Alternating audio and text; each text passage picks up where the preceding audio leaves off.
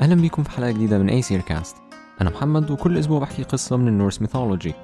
دايما لما بنتكلم عن أسجارد بنوصفها إنها مكان حواليه سور عالي جدا. ودي حقيقة. أسجارد كان حواليها سور أكبر من أعلى جبل في التسع عوالم. بس زي كل حاجة في ال Norse mythology السور ده وراه قصة. والنهاردة هنحكيها. النهاردة هنعرف إزاي السور اللي حوالين أسجارد اتبنى. أسجارد كان فيها كل حاجة الشخص ممكن يتخيلها. كان فيها بحر وكان فيها أنهار كان فيها جبال وكان فيها غابات وكان فيها بيوت وقصور بيعيش فيها الأيسير الآلهة اللي الفايكنجز كانوا بيعبدوها وكان بيعيش فيها الأنهريار. البشر اللي ماتوا موتة أبطال والأيسير بيكافئوهم بإنهم بيسمحوا لهم يعيشوا معاهم في أسجارد. بس مش كل الناس كانت بتحب الأيسير وزي ما كان في ناس بتحب الأيسير وبتعبدهم زي البشر كان في ناس بتكرههم وبتحاربهم. زي عمالقة يوتنهايم وفي الوقت ده ما كانش في أي سور حوالين أسجارد يحميها. وكان ممكن في أي وقت الأيسر يصحوا يلاقوا جيش من العمالقة جاي عشان يهاجمهم. فأسجارد كان فعلا فيها كل حاجة ما عدا حاجة واحدة بس وهي الأمان. لحد ما في يوم جه شخص وقرر إنه يغير ده. في وقت الحرب بين العمالقة والأيسير في راجل دخل أسجارد الراجل ده كان لابس عباية خضراء ومرقعة وكان مغطي وشه وما كانش معاه أي حاجة غير الحصان بتاعه الراجل ده طلب إنه يقابل أودن أودن استغرب وافق إنه يقابل الراجل وأول ما شافه بدأ يسأله أنت مين؟ وعايز إيه؟ وإزاي قدرت تخش أسجارد في وقت الحرب؟ الراجل بدأ يجاوب على أسئلة أودن الراجل قال له أنا راجل بسيط ما بعرفش أعمل أي حاجة غير إن أنا أبني حيطان وقدرت أخش أسجارد لأن زي ما أنت شايف مفيش حواليكوا أي سور يحميكوا وجاي هنا عشان أعرض عليك خدماتي. أنا ممكن أبني لك سور مفيش أعلى منه في التسع عوالم ومحدش يقدر يعديه ولا حتى عمالقة يوتنهايم. أودن كان متحمس جدا بس ما بينش ده للراجل وقال له إحنا أكيد نحب يبقى عندنا سور بالحجم ده. بس حاجة زي كده أكيد مش رخيصة. قول لي انت عايز إيه مقابل انك تبني لنا السور ده؟ الراجل قال لأودن أنا عندي تلات طلبات. أنا عايز الشمس وعايز القمر وعايزكم تجوزوا لي فريا أجمل واحدة في الكون. أودن اتخض من مطالب الراجل وقال له إنه ما يقدرش يوافق على حاجة زي دي لوحده وإنه هيروح ياخد رأي بقية الأيسير وبعدين يرجع له برد.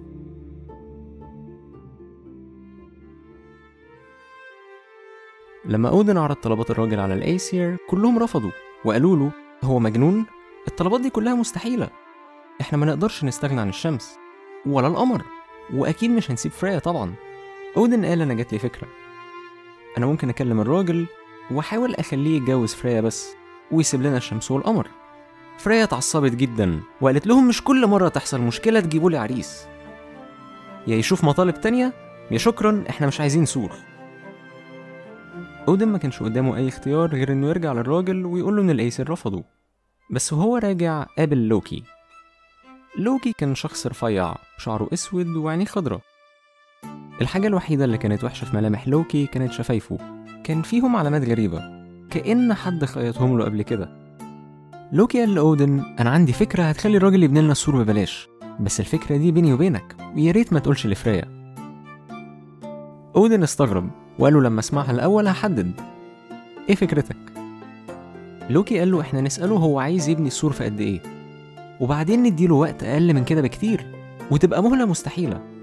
ساعتها ممكن يبني نصه أو ربعه وبعدين الوقت يروح عليه وما يبقاش ليه عندنا أي حاجة. أودن عجبته فكرة لوكي جدا.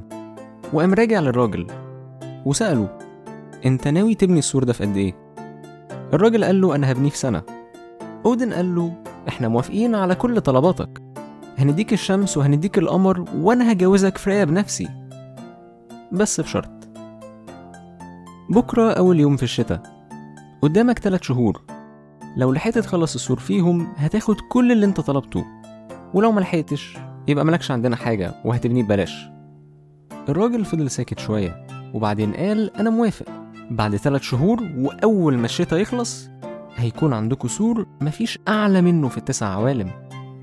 بس أنا ليا عندك طلبين. أول طلب إن يكون مسموح لي إن الحصان بتاعي يساعدني. تاني طلب إن طول ما أنا ببني السور محدش يحاول يقتلني. أودن قعد يفكر وبعدين قال له ماشي. أنا موافق. ليك كلمتي معاك حصانك يساعدك وكمان ليك كلمتي إن محدش هيحاول يقتلك طول ما أنت شغال على السور. اتبقى تلات أيام والشتا يخلص. وأودن كان قلقان جدا. السور قرب يكمل. كده الراجل هياخد الشمس والقمر وفريا أودن ما بقاش قادر يخبي على بقية الأيسير. وجمعهم كلهم وقال لهم على الخطة بتاعت لوكي. ساعتها فريا اتجننت وطلعت جري على بيت لوكي. وقالت له أنت قدامك تلات أيام. لو الراجل دوت نجح وخد الشمس والقمر فأنا أوعدك قبل ما أروح فرحي أنا هقتلك. لوكي كان مرعوب جدا. قدامه تلات أيام عشان يوقف الراجل. وإلا فريا هتقتله ولو فريا ما قتلتوش بقية الأيسر هيقتلوه. لوكي بدأ يهدي في نفسه وقعد يفكر. وقال إن هو هيروح يراقب الراجل ويشوف هو بيشتغل إزاي عشان يعرف إزاي هيبوظ شغله.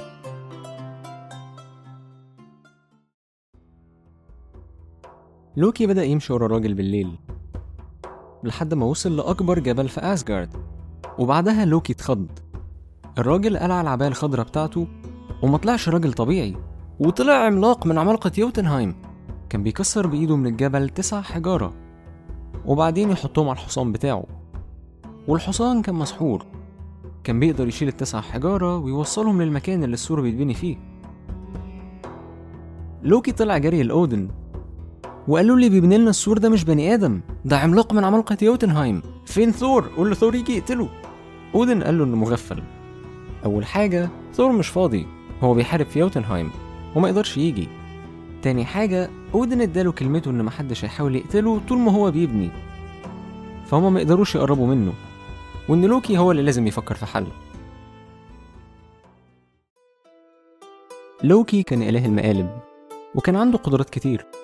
منها إنه يقدر يحول نفسه لأي حاجة هو عايزها. بس لوكي نادرا ما كان بيضطر يعمل كده. أغلب مقالبه كانت بالكلام. كان بيحب يوقع الناس في بعضها. وبالنسبة له الموضوع كان مسلي جدا إنه يعمل مقالب من غير ما يستخدم سحر. بس فاضل أقل من يومين ولو معرفش يوقف الراجل بقية الأيسر هيقتلوه. لوكي قعد يفكر. وقبل ما الشتا يخلص بيوم واحد جات له فكرة. هو ما كانش عايز يعملها بس هو ما قداموش اختيار. يا إما يعملها يا إما يموت. لوكي قرر إنه هيعمل الفكرة اللي مش عاجباه. اتبقى تسع حجارة والسور يكمل. والتسعة دول كانوا مع العملاق ربطهم على الحصان بتاعه وبدأ يتحرك ناحية السور. وهو في السكة شاف حاجة غريبة جدا. شاف من بعيد فرسة لونها أسود وعينيها خضرة بس شفايفها كان فيها حاجة غريبة. كأن حد خيطهم قبل كده. والحصان بتاعه أول ما شافها اتجنن وبدأ يجري ناحيتها. العملاق حاول يوقفه الحصان كان عليه التسع حجارة اللي فاضلين بس الحصان كان أسرع منه. وطلع يجري ورا الفرسة. وكل ما يقرب منها هي تبعد. لحد ما الفرسة والحصان والتسع حجارة اختفوا. العملاق رجع جري تاني على الجبل وما كانش قادر يشيل غير طوبة واحدة من غير الحصان بتاعه وبدأ يتحرك بيها ناحية السور.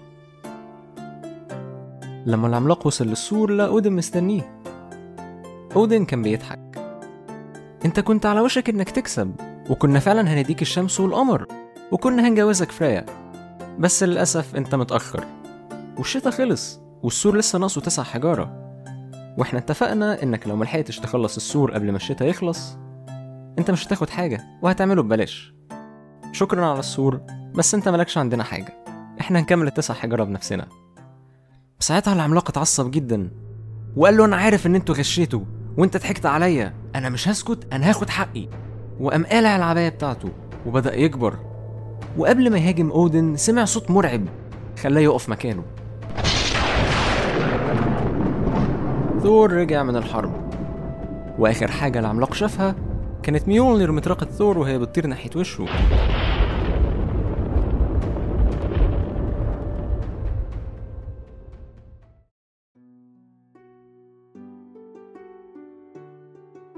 الأيسر كانوا كلهم فرحانين بالسور بس لوكي فضل مختفي ومحدش كان عارف هو فين. وبعد تسع شهور لوكي رجع وراح لأودن. أودن في الأول كان متعصب وقال له أنت كنت فين التسع شهور دي؟ لوكي قال له إنه ما كانش قادر يخرج من السرير بس هو جايب له هدية عشان يسامحه. ساعتها أودن خد باله إن لوكي جايب معاه حصان صغير بس الحصان ده ما كانش عادي كان عنده 8 رجول. ولونه رمادي لوكي قال له أنا جبت لك حصان عنده 8 رجول وبيمشي على المية وبيعرف يطير وعمره ما بيتعب ابدا واسمه سليبنير.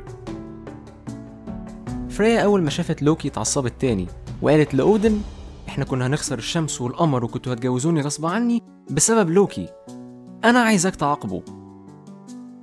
أودن بص لوكي وبص للحصان الصغير اللي كان معاه وبعدين بدأ يفكر. وساعتها عرف إيه هي فكرة لوكي وليه لوكي كان مختفي بقاله تسع شهور. وقعد يضحك وقال لفريا ما تزعليش لوكي هو اللي عاقب نفسه. مع الوقت سليبنر كبر كان فعلا أسرع حصان في التسع عوالم. وما كانش في أي حد عنده حصان زي حصان أودن. لدرجة إن في وقت من الأوقات الحصان ده كان السبب إن ثور دخل في معركة مع بطل العمالقة بس دي قصة نحكيها في يوم تاني.